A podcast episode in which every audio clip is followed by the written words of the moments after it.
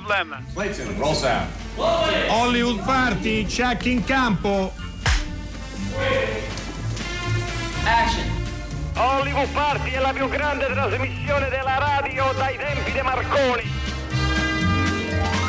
Buonasera a tutti, siamo arrivati a venerdì, finisce una nuova puntata di Hollywood Party che comincia proprio in questo momento. Uh, l'hashtag l'ha lanciato in questi giorni, l'hashtag, anzi no, senza la D, voi a casa, noi da casa, Enrico Magrelli e eh, raggiungo nel suo giardino, l'ho visto in una foto già coperto a dovere, Alberto Crespi. Ciao Alberto. Buonasera a tutti, buonasera Enrico, come va? Sei riuscito a fare la spesa? Uh, no, oggi non ho usato, domani mattina andrò alle sette e mezza.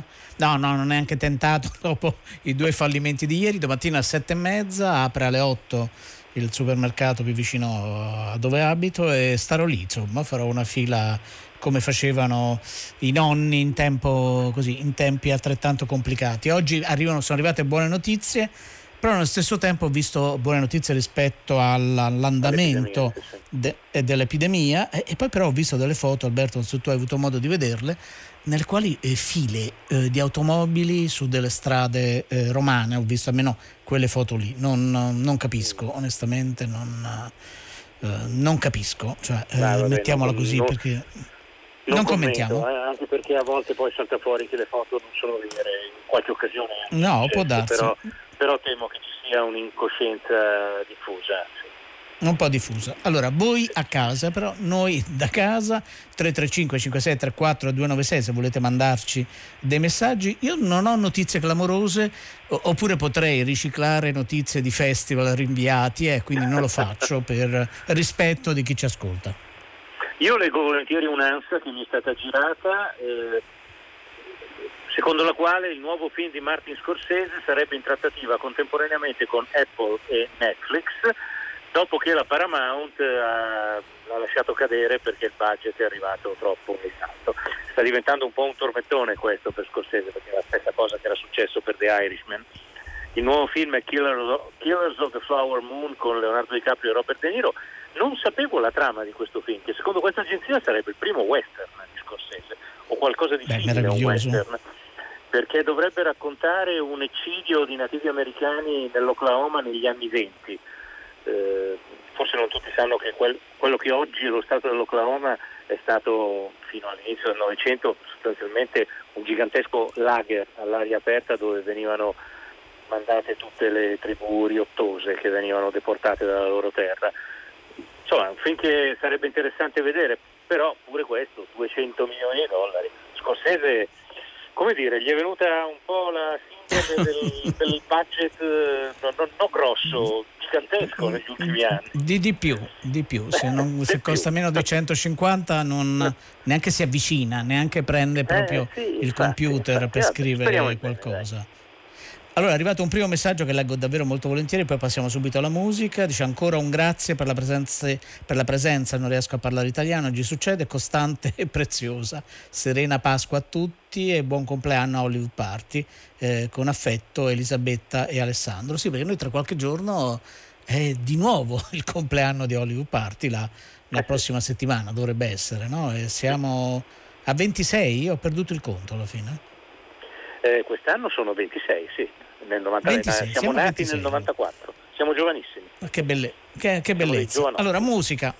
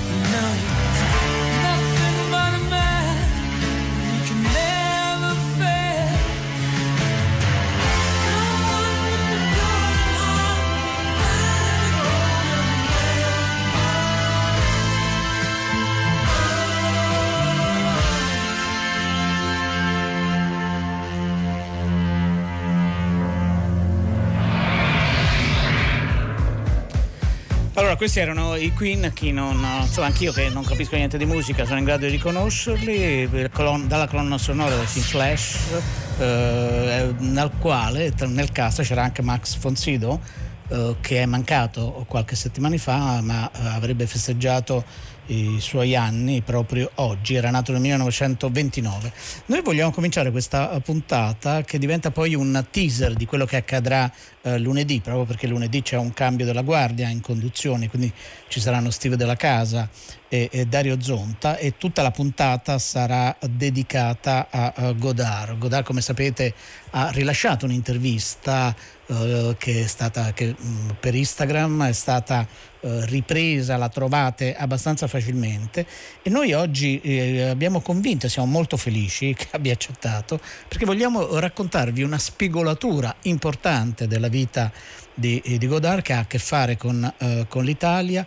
Ehm, è una cosa eh, nota eh, proprio perché eh, uno dei protagonisti, una delle protagoniste anzi di questa storia eh, l'ha, eh, l'ha, raccontata, eh, però noi vogliamo avere un altro punto di vista e abbiamo al telefono Orsola Severini. Ciao Orsola. Ciao, buonasera, eccomi. Buonasera, buonasera ben, benvenuta. Buonasera a tutti. Allora, eh, allora, Orsola uh, Severini è la figlia di un, uh, di un medico, uh, di un medico importante che non c'è più da qualche anno, Antonio Severini, che è stato un, un, amico, oltre che un medico a tutti gli effetti, di tanti e di vari protagonisti del cinema, del cinema italiano. Per oggi ci vogliamo con- concentrare proprio su questa vicenda e sul racconto che eh, tuo padre Antonio Orsola ti ti ha fatto. A te la parola.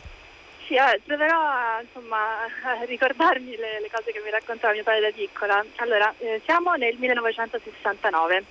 Eh, mio padre è un giovane medico alle prime armi, arrivato da pochissimi mesi a Roma, da Villa San Giovanni, un piccolo paesino sullo stretto di Messina, una cittadina dove si prende il traghetto.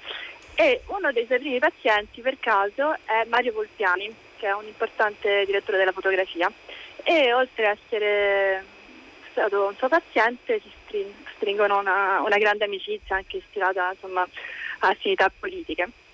E dopo qualche mese Volpiani parte per uh, le riprese del film Il seme dell'uomo di Marco Ferreri e questo set si trova ad Ancedonia e dice a mio padre Antonio ma perché non vieni anche tu sul set ci servirebbe un medico, ma non ti preoccupare, non, sarà una cosa tranquilla, una vacanza alle spese della produzione e così stiamo insieme.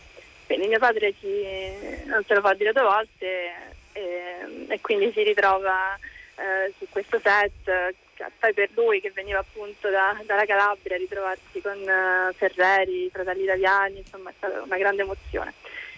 E finché sono tutti in questo albergo sia il cast che, che la troupe e una delle, cioè, la protagonista del film è Anne Gazemski, la moglie di Jean-Luc Godard appunto. Però lui non era, non doveva essere sul set Godard. Eh, però pare che eh, si fa prendere dalla gelosia perché aveva avuto il sospetto che sua moglie avesse una, una storia, un flirt con una, una persona del film e quindi arriva all'improvviso eh, arriva in albergo, le fa una scenata, i due si, si rinchiudono in una camera eh, per ore, eh, urlano, cioè sulla classica scenata di gelosia, diciamo, quindi tutte le persone del film fuori non sapevano se intervenire o cosa. Eh, finché eh, queste urla vengono interrotte e lei esce piangendo dicendo Jean-Luc si è ammazzato. E quindi lì non sapevano che fare e hanno chiesto a mio padre di, di intervenire quindi lui si è precipitato in camera, in questa camera e è rimasto diverse ore finché insomma, è riuscito a farlo riprendere, si è ripreso, poi pare che abbiano anche, anche se non si conoscevano, hanno, hanno parlato, insomma, quelle situazioni strane in cui due persone non si conoscono però eh, cominciano a parlare di tutto. E, e, quindi insomma c'è il lieto fine perché lui per fortuna si è ripreso. E mio padre dice che però per una specie di legge di contrappasso ha chiesto a Andrea Zenschi di tenere la flebo per ore e ore. Quindi è finita così diciamo Ma se tuo padre è riuscito a capire che cosa Godard fosse effettivamente fatto? Allora, mm, diciamo Oppure che un segreto professionale non lo poteva raccontare? diciamo che, che, lui questa storia me l'ha raccontata, io sono anche tranquilla nel, nel raccontarla come hai detto tu perché è di pubblico dominio. Qua, credo che fosse qualcosa di, che avesse preso delle medicine, però ripeto, sì. sono racconti che ho sentito da bambina, quindi eh, non, non, mi esprimo su questo. Ecco. La cosa curiosa è che questo, no, non l'episodio del tentato suicidio, non mi ricordo se c'è anche quello, ma il set di Ansedonia del seme dell'uomo e la litigata tra Godard e la Viasemsky è eh, una scena importante del film biografico su Godard che è stato appena fatto da Michel Azanavicius, quello in cui Godard è interpretato da, eh, da Garrel. Il giovane Garrel, sì. C'è, quel set lì c'è, c'è anche un attore molto improbabile che fa la parte di Ferreri, ti ricordi? Eh, di cui, sì, un sì, attore italiano di cui adesso non mi ricordo il nome, ma improbabile non perché non fosse bravo, ma perché non somigliava molto a Ferreri. Sì, non somigliava assolutamente. Eh, naturalmente Orsola Severini, tuo papà, o forse non te lo ricordi, eh, il, sospetto, mm, il, sospetto, di Jean-Luc Godard forse era fondato, non, non, sappiamo. Soprattutto la scenata di gelosia, immagino, no? per chi era fuori dalla stanza d'albergo in cui volano, non so, le suppelletti, gli armadi, le esatto, sedie. Vai, vai. Eh, no, scena molto questo... divertente, insomma, col senno di poi molto divertente, penso. Ecco. Sì, no, no, è vero, col senno molto, molto di, di poi, però colpisce, no? Perché uno immagina uh, Godard come un uomo molto cerebrale, molto freddo, esatto. molto... e poi invece un, un, travolto da una sceneggiata amorosa, mi sembra, eh, mi sembra davvero singolare. Beh, grazie di questo racconto, Orsola Severini, veramente ti ringraziamo molto. Prego. Sono contenta di aver avuto questa opportunità insomma, sto radunando alcuni di, queste, di questi ricordi, sto scrivendo eh, un libro ispirato a alcuni di questi episodi, quindi sono contenta di avervelo potuto anticipare. Appena, è stato il più caro appena... amico nel cinema di tuo padre? Mio padre è mm, Gian Maria Volontè, senza dubbi, proprio con lui c'è stata una, un'amicizia fraterna, insomma, c'è stato anche, me lo ricordi da piccola, insomma erano molto molto legati. Eh Forse appena il, libro, bene, bene. appena il libro è pronto vogliamo così l'anteprima assoluta. Non, rispe- non, rispetto ai giornali, però rispetto a radio, televisione ci teniamo molto. Grazie, salutaci Grazie tutti. Buona Pasqua. Grazie, ciao, ciao. Buona Pasqua. Pronto regia? Pronto. Questo è un collegamento speciale. Da uno studio di fortuna vi trasmettiamo le ultime immagini a noi pervenute. Non sappiamo se la trasmissione potrà svolgersi normalmente e per questo ci scusiamo con i telespettatori. Sono immagini disperate che solo in parte riescono a darci un'idea dell'immane sciagura che sconvolge il mondo. Ecco sullo schermo Londra che brucia.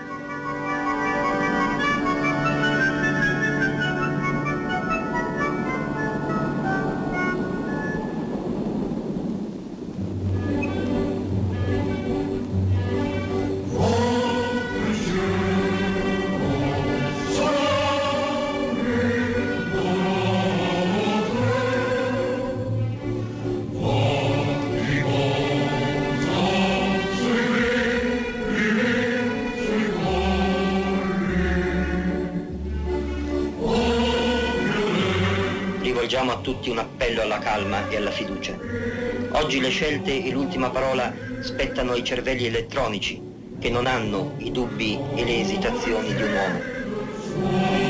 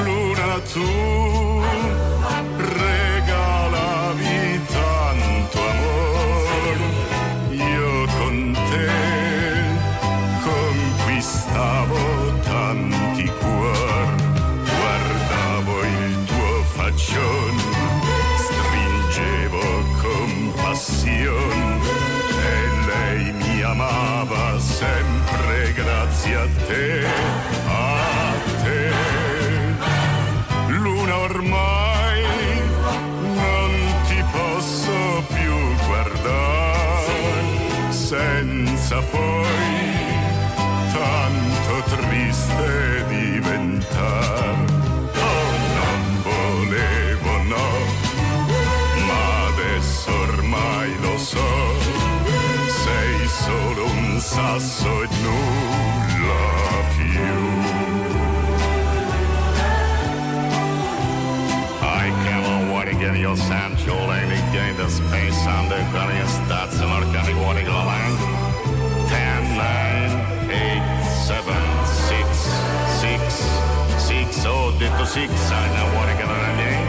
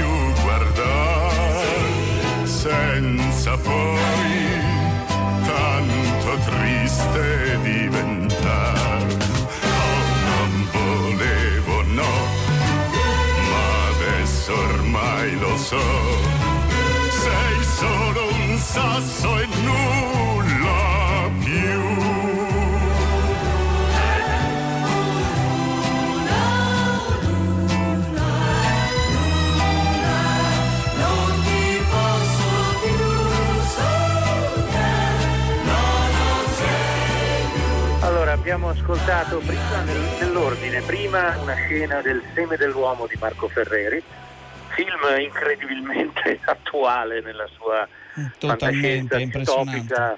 un po' all'epoca insomma, abbastanza incomprensibile, però forse varrebbe la pena di, di ridargli un'occhiata. E poi abbiamo Alberto, ascoltato... come... Sì, prego, prego. No, no, dicevo una cosa che accade per molti film di, di Marco Ferreri, no? È, è veramente incredibile. No, ma non solo, guarda, io parlavo qualche giorno fa con un amico che stava rivedendo I cannibali di Liliana Cavalli e diceva che sembrava Milano oggi, eh, perché I cannibali era ambientato appunto a Milano. eh. C'è tutta una corrente di, appunto, di simil fantascienza anche nel cinema d'autore italiano di quegli anni che forse andrebbe riscoperta. E poi sempre in chiave un po' fantascientifica abbiamo, abbiamo ascoltato Alberto Sordi cantare Luna non sei più tu e devo dire che tra tutti gli aspetti della multiforme carriera di Alberto Sordi, quello del Sordi cantante andrebbe un po' riscoperto. Non perché fosse un cantante di straordinario talento vocale, ma perché faceva delle canzoni veramente assurde e, e molto in linea con la cattiveria del suo personaggio. Se pensiamo a Nonnetta, a tante altre cose. Per parlare di Alberto Sordi, è il centenario, come sapete, ci sono molte iniziative, libri e quant'altro, ma non si finirebbe mai di parlare di questo genio. Abbiamo al telefono Fabrizio Corallo, buonasera Fabrizio. Buonasera a voi, ben trovati. Ciao, ciao, ciao, ciao Fabrizio. Eh, Fabrizio Che ha Corallo appena ha real- diretto... Sì, Sì, sì, prego, prego Alberto. no, appena ha terminato, credo, il documentario Siamo tutti Alberto Sordi, che forse sarebbe, avrebbe dovuto, che tipo di distribuzione avrebbe dovuto avere Fabrizio? Sei stato No, esattamente questa tu travolto da questa situazione? No, no, no, eh, eh, con tutto il rispetto delle, delle grandi difficoltà che si hanno in genere eh, nel cinema, nello spettacolo in in questi tempi, era, eh, andrà in onda eh, esattamente quando era stato previsto, cioè domenica prossima su Sky Arte alle 21.15 la sera di Pasqua e poi alle 21.45 sempre su Sky però sul canale che si chiama Cinema Comedy. Ed è stato realizzato appunto in occasione del centenario, c'è stata un'anteprima a Teatro Argentina a febbraio, metà febbraio per fortuna di grande successo con eh, vari ospiti, ci sono molti intervistati, compagni di lavoro, critici addetti ai lavori che eh, ho sentito appunto eh, per farli parlare di sordi, per fare il punto un po' sulla situazione estremamente eh, ricca di eh, argomenti per cui era impossibile fare eh, un racconto di 60 anni di lavoro eh, super dettagliato, però tra tantissime ore di interviste più eh, brani di film, eh, di- filmati di archivio, eccetera, abbiamo cercato di condensare in un'ora e mezzo questo documentario che appunto è stato prodotto dalla Surf Film e della Dean Film insieme a Sky Arte e alla 7 che poi lo trasmetterà a giugno e poi con la produzione esecutiva di, di produzioni nella persona di Gnocchi con cui lavoro spesso ai miei documentari. E quindi eh, se va tutto bene eh, grazie al cielo ne hanno scritto eh, in maniera molto eh, appassionata e, e, positiva però eh, siete voi che dovete chiedermi come vi posso essere utili per esempio no, certo, no, ma una, no, ma una delle cose, giustamente dicevi, eh, richiudere in un'ora e mezza 60 anni di carriera, 187 film se non ricordo male, sì. è un'impresa quasi eh, impossibile. E, e, poi Sordi appartiene a quei grandi personaggi della società dello spettacolo eh, eh italiano che, eh, che, in teoria no, tutti sono convinti di conoscere tutto, no, Fabrizio Corallo, nel senso perché sono libri, articoli, interviste, spezzoni, montaggi, cose da, eh, d'archivio, eh, però è come una miniera inesauribile, almeno questa è l'impressione, l'impressione sì, che ho avuto è, vedendo il tuo è documentario. È definito e definibile, ricchissimo, molto interessante e anche molto, eh, come posso dire, eh, enigmatico perché eh, io come sai faccio giornalista di cinema da tanto e, e ho avuto il privilegio di conoscere da vicino anche varie eh, persone che hanno fatto grande cinema italiano. Io so che purtroppo l'ho intervistato poche volte, l'ho visto qualche volta con amici comuni come Ettore Scolo, Fulvio Scarpetti, così, ma molto occasionalmente. Quindi mi sono documentato, ero e sono un suo grande fan, un, una, uno spettatore incantato delle, delle sue prodezze, però era eh, molto molto difficile cercare di, di orientarsi. E comunque la, eh, alla base del, del, tentativo di riflessione era appunto eh, cercare di ovviamente celebrare questo talento unico, però anche un po' la personalità segreta di un attore che come pochissimi altri è stato anche autore dei suoi personaggi, anche grazie alla complicità di registi e sceneggiatori di, di, di primo ordine con cui ha, ha, fatto il suo percorso artistico. Eh, però eh, naturalmente la difficoltà vera era cercare di incasellarlo perché ognuno ha un suo sordi personale, sia eh, visto lo spettatore ha le sue scelte, i suoi gusti, i suoi orientamenti, ma anche tra i compagni di lavoro, tra le persone che l'hanno visto da vicino, gli amici, eccetera. Lui manteneva sempre una specie di riservo assoluto sulla vita personale, infatti in questa grande villa dove per fortuna abbiamo girato gran parte del documentario grazie alla Fondazione Museo Alberto Sordi che ce l'ha messa a disposizione e che ha collaborato con noi, c'è eh, tutto il suo eh, attaccamento alla famiglia, viveva lì con le sorelle, poi quando è morta la prima sorella Salina nel 72 si è tutto un po' ingrigito intristito intorno, tant'è vero che Verdone, che uno degli intervistati, dice che ha cercato inutilmente di fargli aprire le tapparelle e le finestre di casa e lui continuava a dire no, mi si rovinano i quadri, perché era come no, no, se infatti... avesse una voglia di riserva una volta che si chiudeva nella sua eh, fortezza fuori dalla vita pubblica dove era sempre sorridente e eh, super disponibile, eh, ritrovava un po' il vero del stesso che era più eh, intimo e segreto, legato alla famiglia di origine, cattolico, moderato, conservatore, però anche capace di guizzi geniali legati non solo al talento smisurato ma anche a una capacità innata eh, di cogliere eh, la psicologia dei personaggi, di, di, anticipare anche un po' il costume, di avere eh, un occhio specialmente attento, vigile su tutto quello che era la realtà e di riproporlo, secondo me, in maniera critica, perché il, il vero interrogativo del documentario, il titolo ovviamente è solo un pretesto un po' retorico, ma era quanto, cercare di capire quanto lui fosse identificato completamente con i vari mostri, tra virgolette, che rappresentava o se li rappresentasse criticamente. Io spero e credo di aver capito che eh, l'ipotesi probabile è la seconda, però è anche vero che era un uomo e un artista pieno di contraddizioni, per cui eh, un po' semplicisticamente si può dire che era un po' tutto il contrario di tutto. No, io non so cosa ne pensi eh, Alberto, io sono convinto che questi personaggi, questa immagine dell'italiano medio, poi non so bene cosa sia l'italiano medio, gli italiani, perché poi alcuni dei difetti dei personaggi eh, interpretati da sordi mh, mm, mi pare che appartengano a vari strati eh, sociali. Ho sempre avuto la sensazione, non certo la certezza, non può averla nessuno, che lo sguardo fosse però uno sguardo critico, uno sguardo non eh, compiaciuto o accomodante rispetto a quello, a quello, che veniva mostrato. Però non so co- cosa ne pensi eh, Alberto. Ma io sono sempre stato abbastanza d'accordo con una cosa che mi diceva sempre Ettore Scola, un regista che ha fatto con lui delle cose importanti, e che ehm, era piuttosto critico nei confronti di questa definizione dell'italiano medio. Secondo lui Sordi non descriveva l'italiano medio, ma descriveva l'italiano impazzito, eh, l'italiano che, che, perde i freni e, e, dà sfogo a tutta la sua eh, cattiveria in certi personaggi e anche alla sua meschinità. Io credo che ci fosse uno sguardo critico molto forte, anche se poi, come tutti gli artisti e in particolare gli attori che devono dare anche volto e corpo ai fantasmi che creano, c'era poi un, una grande empatia, una grande partecipazione a, a questi personaggi.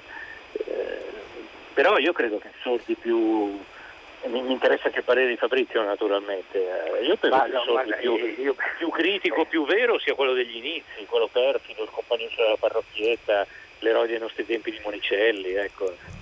Certo, ai primi tempi era un po' un disturbatore, un dissacratore, sì. era molto eh, aggressivo anche in un tipo di umorismo che evidentemente era anche molto spiazzante per l'epoca, aveva cominciato come molti sanno con la radio, con i vari personaggi scritti appunto da scuola eh, nei programmi radiofonici e quindi da lì poi c'è stato il passaggio al cinema, c'è stata la grande stagione del teatro, della rivista, ma lui appunto il suo umorismo per l'epoca era eh, folle, era molto da, diverso da, dai comici del momento ed è stato perciò eh, esplosivo come pochi altri, per esempio c'è una parte del documentario in cui Enrico Lanzina racconta che suo padre Steno quando aveva diretti entrambi Totò e Sordi in un film che si chiama Totò e Re di Roma, Totò aveva eh, una, un momento in cui eh, c'era Sordi che faceva un numero particolarmente eh, riuscito di, da, protagonista, lui era lì a fianco con un altro attore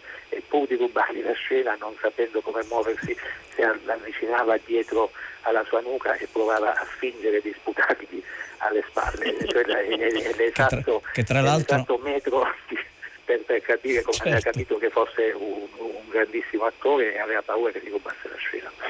Eh, tra l'altro lì Fabrizio Corallo nel documentario c'è proprio un fermo immagine in cui si percepisce il Totò sì, che mentre eh, Sordi sta eh, sì, no, sì, che si avvicina pian piano. Sì, ma più in generale Enrico, a proposito di quello che mi chiedevate eh, quello che ho creduto di capire è che eh, appunto a proposito eh, dell'eterno dilemma del, del, compiacimento o dello sguardo critico eh, il punto è è Sordi che somigliava agli italiani o gli italiani che somigliano a Sordi. È come se lui, piuttosto che riproporli così fedelmente, è andato eh, come a, a farne un, un, un'imitazione, ma molto, al di là dei luoghi comuni, molto dissacrante, è come se vivesse eh, i vari difetti, le, le strutture, eccetera, come eh, certe costanti nazionali che ci sono sempre stati, gli italiani che si compiacciono di essere furbi, cinici, eh, amorali, senza senso civico, eccetera, e, e quindi eh, molto spesso eh, gli italiani lo considerano quasi una dote, eh, un, un patrimonio, il famoso particolare di Cervino, però lui secondo me aveva capito benissimo che evidentemente era qualche cosa da esorcizzare da cui prendere distanze, però come dice anche Verdone nel documentario era talmente simpatico, talmente spiritoso che era poi molto difficile prendere distanze. Questo secondo me, eh, ci ho pensato anche altre volte, sapete avevo fatto l'anno scorso un altro documentario su Vittorio Gassman a proposito del suo rapporto con la commedia italiana. La commedia italiana è stato un periodo unico e irripetibile, però la vera contraddizione, secondo me, la sua dannazione appunto è, è quella nella, di, di, stare un po' in bilico tra eh, il, il dissacrare e il condannare eh, i costumi eh, negativi per prendere le distanze o il compiacimento per cui attraverso i comici o gli interpreti spiritosi in cui ci si identifica molte volte piuttosto che prendere le distanze dalle storture, dai vizi, dalle eh, caratteristiche negative che vengono portate in scena si finisce con solidarizzare, con empatizzare. Questo è, purtroppo Questo è, secondo que- me eh, sì, anche nel costume nazionale, forse anche nel carattere degli italiani in generale. Nel carattere degli italiani, probabilmente. Allora Fabrizio Corallo, ricordiamo, siamo tutti Alberto Sordi con un bel punto interrogativo e io, io rispondo sì.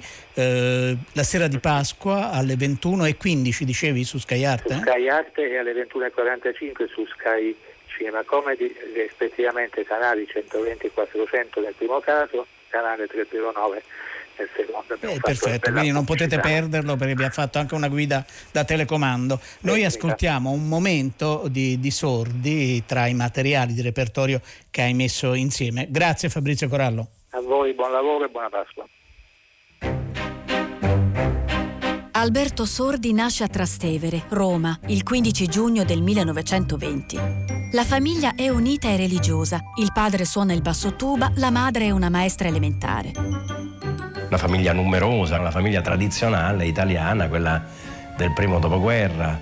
Ha contato molto, anche il la famiglia del signor Pietro e della signora Maria, che erano i genitori di Alberto, avevano lasciato un'impronta molto forte nel, nel, nel Sordi adolescente. Il suo talento è precoce e trova un pubblico prima in casa, a partire dagli adorati fratelli Savina, Giuseppe e Aurelia, e poi tra amici e conoscenti. servivo la messa cantata, cantavo con questa voce bianca nel coro della Cappella Sistina, che per me era un debutto. Vedevo il pubblico e avevo una specie di eccitazione, andavo mm, oltre, diciamo così, il limite consentito, soprattutto consentito ad un attore, ma soprattutto per, per un ragazzino era irritante, insomma. A 14 anni vede in teatro Ettore Petrolini e decide che la recitazione sarà il suo futuro. A 16 prova ad entrare all'Accademia dei Filodrammatici di Milano. Declamai al saggio finale dell'Accademia d'Arte Drammatica di Milano E venne accettato. e fui cacciato via a furor di popolo.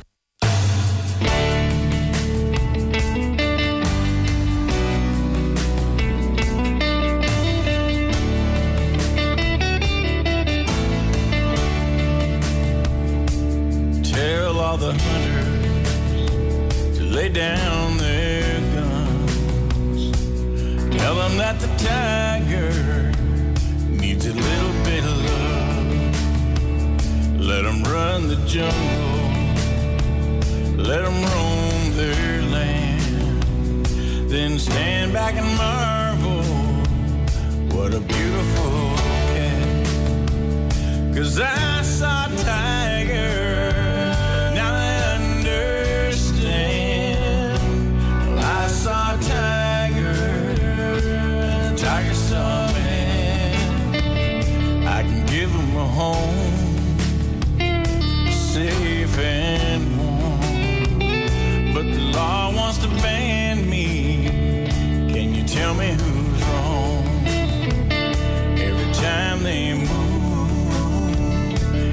shine.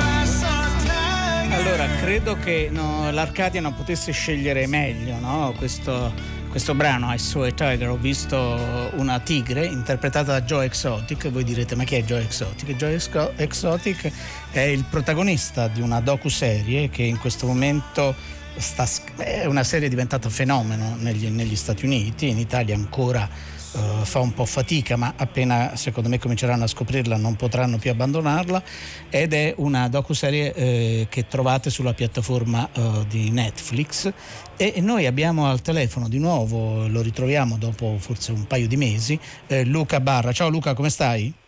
Bene, bene, buonasera a tutti. Bene, bene, bene. Buonasera Luca. Perché, eh, perché Luca Barra insieme a Fabio Guarnaccia dirige una uh, collana per Netflix, sì per Netflix, non è male, magari sì, per Minimum Fax, eh, il, um, dedicato proprio agli studi sulla uh, televisione e l'ultimo libro pubblicato proprio da Minimum Fax in questa collana curata da, da Luca Barra, eh, è proprio Netflix Nations, geografia della distribuzione digitale. L'autore è Ramon Lobato, che è un ricercatore, eh, ricercatore eh, australiano.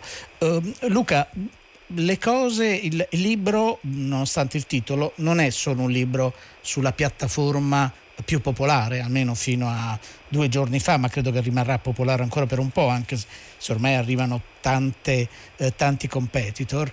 E, e, io vorrei partire da un anno molto importante, no? che è un anno non lontano, è il 2016, quindi sono appena passati eh, quattro anni, in cui poi il panorama della distribuzione globale è radicalmente cambiato. Che cosa è accaduto in quell'anno, Luca? Sì, nel, nel 2016 Netflix decide di annunciare un'apertura globale. Eh, non è eh, dire, la prima volta che Netflix esce dagli Stati Uniti, fa un passo alla volta, in Italia per esempio arriva nell'ottobre del 2015 ma arrivati al 2016 Reed Hastings in una convention a Las Vegas decide di dire premiamo il pulsante e eh, Netflix arriva finalmente in modo legale e accessibile in tutto il mondo o quasi. Rimangono fuori la Cina, la Siria, la Corea del Nord. Eh, ed è un momento importante perché, perché cambia la percezione della, della distribuzione di contenuti cinematografici e televisivi non soltanto in America ma in maniera più ampia. Eh, c'erano già dei servizi on demand eh, nei vari contesti nazionali, ma sicuramente è l'arrivo del servizio più noto, più atteso, eh, più abile anche nel comunicare un'offerta, eh, e che nel frattempo ha anche cominciato a produrre numerosi contenuti originali. Eh, ovviamente Netflix fa questa mossa, molti altri servizi digitali non lineari on demand progressivamente la fanno a seguire, eh, lo fa Amazon con Prime Video, lo fa Disney Plus che è arrivata da poco, eh, Apple TV eccetera. Ehm, dunque Luca, eh, si parla molto dell'influenza, di, di, quanto incide il cinema, noi siamo pur sempre una trasmissione di cinema, il cinema nel senso di film, di originali che abbiano la dimensione del film eh, all'interno di Netflix. Secondo te eh, l'ingresso in pompa magna di Netflix nel cinema con il tentativo di vincere l'Oscar prima con Roma e poi con The Irishman eh, è un segno che per loro il cinema è una cosa importante o è più una cosa di facciata, quando invece la sostanza vera del catalogo sono altre cose come le serie appunto e come altre forme di racconto.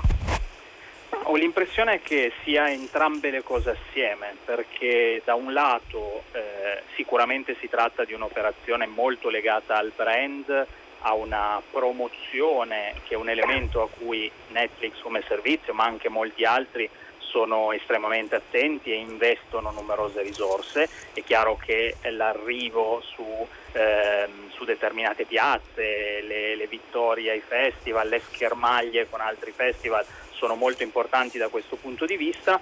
Al tempo stesso il cinema è comunque un contenuto che compone in una buona misura dei cataloghi, eh, cinema di produzione originale o cinema di acquisizione, eh, anche se forse non con i criteri del cinefilo.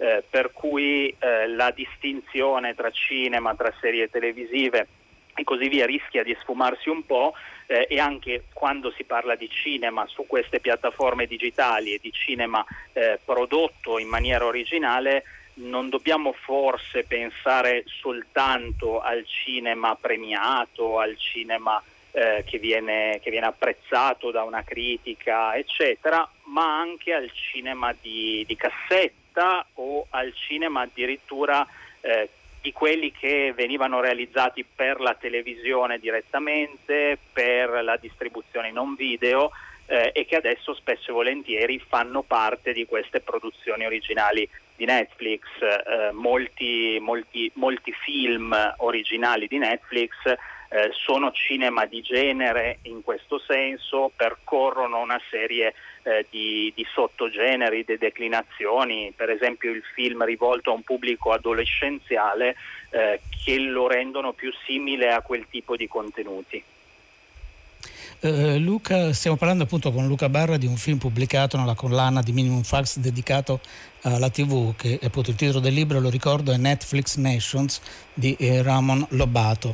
Uh, di fatto la televisione classica naturalmente esiste, resiste, anche se un po' faticosamente, almeno questa è la mia impressione, mentre la televisione online uh, è riuscita, almeno lo analizza bene eh, Ramon Lobato, un, un, ambiente vero e proprio. No? La nozione d'ambiente è una nozione da un punto di vista televisivo eh, completamente diverso che scardina eh, tutta una serie di parametri poi alla fine. Luca, eh, brevemente ci puoi dare un'idea di che cosa significa appunto una eh, televisione che è più da immaginare come un ambiente piuttosto che il vecchio apparecchio, l'antenna, un palinsesto che è quello lì insomma. Sì, eh, diciamo, secondo me le, le, due forme, quella della televisione tradizionale e quella delle piattaforme digitali, non sono in reale opposizione, eh, ci sono delle schermaglie certo, ma sono fortemente complementari e lo stiamo vedendo anche in queste settimane molto, molto particolari dove ci sono alcune funzioni a cui la televisione classica continua a rispondere dannatamente bene eh, e delle altre funzioni, per esempio la visione di serie, di film o di, o di docufiction come quella di cui si parlava prima eh, è, è, lo spazio, è, lo spazio, migliore, lo spazio più comodo. Eh, la, la, dimensione dell'ambiente sta proprio lì, il fatto di avere a disposizione un catalogo che peraltro, e lo dice bene Lobato nel, nel libro, viene eh, ripensato in ciascuna delle diverse nazioni in cui Netflix approda e quindi è anche solo relativamente globale ma cerca di andare incontro ai gusti di un pubblico locale, eh, un, un, catalogo che eh, rimane sostanzialmente lì accessibile eh, e che ci permette di ehm, scegliere il modo in cui vogliamo vederlo. Eh, mi incuriosisce che eh, per esempio nell'accedere al catalogo di Netflix spesso e volentieri siamo costretti a utilizzare delle modalità che sono le stesse della televisione tradizionale. Eh, qualche vero, giorno fa è uscita la nuova stagione della Casa di Carta, per esempio, e ci siamo tutti sincronizzati come se fosse un palinsesto per non evitare spoiler, eccetera. No, questo, questo, è davvero molto uh, è accaduto, è verissimo ed è un po' paradossale se vogliamo. Luca Barra, noi ti ringraziamo molto, ricordiamo Minimum Fax proprio nella collana TV Netflix Nations. Grazie, buona Pasqua, buon lavoro, buone visioni naturalmente a questo punto. Certo, grazie. Ciao, ciao. Allora, uh, credo che ci sia, ma uh, vogliamo parlare di piattaforme anche con, con Efisio, che dici Alberto? Ma io ero in pensiero, che, ma che fine ha fatto? Eh, no, eccomi, a fine in tempo. No, no, no, sono appena rientrato che stavo facendo la fila al supermercato da stamattina alle 11. Eh, sono rientrato E sei riuscito a fare la spesa? Sì, beh sì, quel poco che... Guarda, l'unica cosa che volevo, che avrei voluto era una bella colomba pasquale, non ho trovato nulla. Panettoni, torroni, ma colombe nulla. Ah, proprio siamo perché... già al prossimo Natale. Quindi. Eh sì, perché si stanno, si stanno avvantaggiando che qui si sta appiattendo tutto. A proposito di piattaforme, no? è tutto piatto. e qui, no, come state? Come state? Noi... Sapienti, perché dottore in questo periodo forse potrebbe essere un po' poco carino, no, quindi sapienti, mi vorrei chiamare poi... sapienti. I, dottori sono quelli veri, insomma. Appunto, eh, sì, stavo pensando in... che... Eh. E quindi, Ma quindi i panettoni bene? perché mi, direi di sì, credo di sì, mi, pa- mi pare di sì. Ecco, mettiamola così. Ma lei io sono, ma i... al convitto lì come, come butta? Io Tenete sono qui, sono, ma, ma, sì, sì, e sono solo, dottor Crespi. Ah beh, allora non Solo, proprio... Gli altri solo? E sono andati nelle loro residenze, no? Eh, ah, ecco. Perché gli altri cui... hanno una casa, mentre lei invece... Io, io, ce l'ho una casa, però preferisco stare qui, io do un'occhiata al, con... al pensionato, sto nell'ufficio che poi è l'ex sala cinematografica parrocchiale della zona, eh, di Don Isidoro e, qui tra archivi, fotografie, eh, video, pe- pe- pellicole di film, eh, o VHS, DVD, sto, una meraviglia. Tra l'altro ho trovato Sto descrivendo una cineteca più che un, un collegio. Ed è una cineteca praticamente. Ah, ecco. Beh, lei sa, Don Isidoro, che tipo di conoscenze ha. Come ho no, trovato come... delle fotografie, eh, signori Crespi e Magreli, sapienti, eh. anzi, che eh, veramente io non avevo idea. Allora ho trovato, pensate, una foto sul set di un film che si chiama Mentre il pubblico ride di Mario Bonnard. Pensate, in questa foto ci sono Don Isidoro, Petrolini, Nini Dinelli, che era la protagonista insieme a Ettore Petrolini, di questo film tra, che fece Mario Bonnard, tratto da un atto unico che si chiamava Radioscopia, era un atto unico di, di, di Ettore Petrolini, in che aveva fatto in collaborazione con i con i futuristi, sa, Tommaso, Filippo Tommaso Marinetti, Sballa, eh, tutte quelle persone lì. È una cosa, credo sia un film del 19. E quindi, ma veramente... Ma quanti anni ha Don Isidoro? Ma non, non, mi preoccupate perché qui, no, queste no, foto no. Sono, sono, dei tesori. Io perché non ho, non ho, la capacità tecnologica come lei, dottor Crespi, di mandare queste eh, cose. Ma le metta eh, su Instagram. Ma non ci riesco, non so, io non so neanche, io non ho neanche il cellulare, ma se ma è figurate su Instagram se... pure Godard che ha 90 anni, ma scusi, eh, non ci riesce lei. Eh, ma Godard è Godard non, beh, apposta, eh. Mulas è ah, rimasto eh. Mulas per questo, perché non no, sa andare no, su Instagram. No, ma infatti bisogna difendere le specificità. No, questa, questa, vi piace, questa vi piace, questa è un'altra, questa è un'altra, un'altra foto meravigliosa. Pensate, sullo sfondo di Zabrischi Point ci sono Antonioni, Alfio Contini, Dinta Volaris, Jerry Garzia e Don Isidoro. No, questa è meravigliosa. No, questa è veramente vera... bellissima. Questa è, è fantastica. Se... Secondo me Don Isidoro è un po' come Jack Nicholson in Shining, quando alla fine sì. si vede quella foto sì, e uno capisce che è stato in tutte le epoche sì, possibili e immaginabili. Quello che non vi ho detto Questa è che c'è un sigla. tramonto meraviglioso, eh? tutto qui. Va bene, bene buona Pasqua. Buona Pasqua anche a te, anche a te, ascoltatori di Hollywood Party. E buona Pasqua. Allora, siamo arrivati siamo arrivati alla fine, questa è la nostra la musica, i titoli di coda, vi salutano tutte le persone che hanno realizzato questa puntata, le nostre curatrici Francesca Levi e Madre Agnisci, eh, Fabrizio Paccione che ci ha mandato in onda, ringraziamo Fabrizio e tutti i tecnici di Radio Rai, la nostra Arcadia, Riccardo Amorese, Alessandro Boschi ed Erika Favaro, con noi eh, al telefono Orsola Severini, Fabrizio Corallo, Luca Barra e naturalmente Fisio Mulas e Crespi Magrelli. Noi vi salutiamo, vi ricordo i due cofanetti, uno dedicato a Woody Allen e l'altro ad Aldo eh, Fabrizi. Non, cosa ci resta di dire? Auguri? Auguri? Auguri, auguri, anche a Claudio De Pasqualis, auguri, auguri.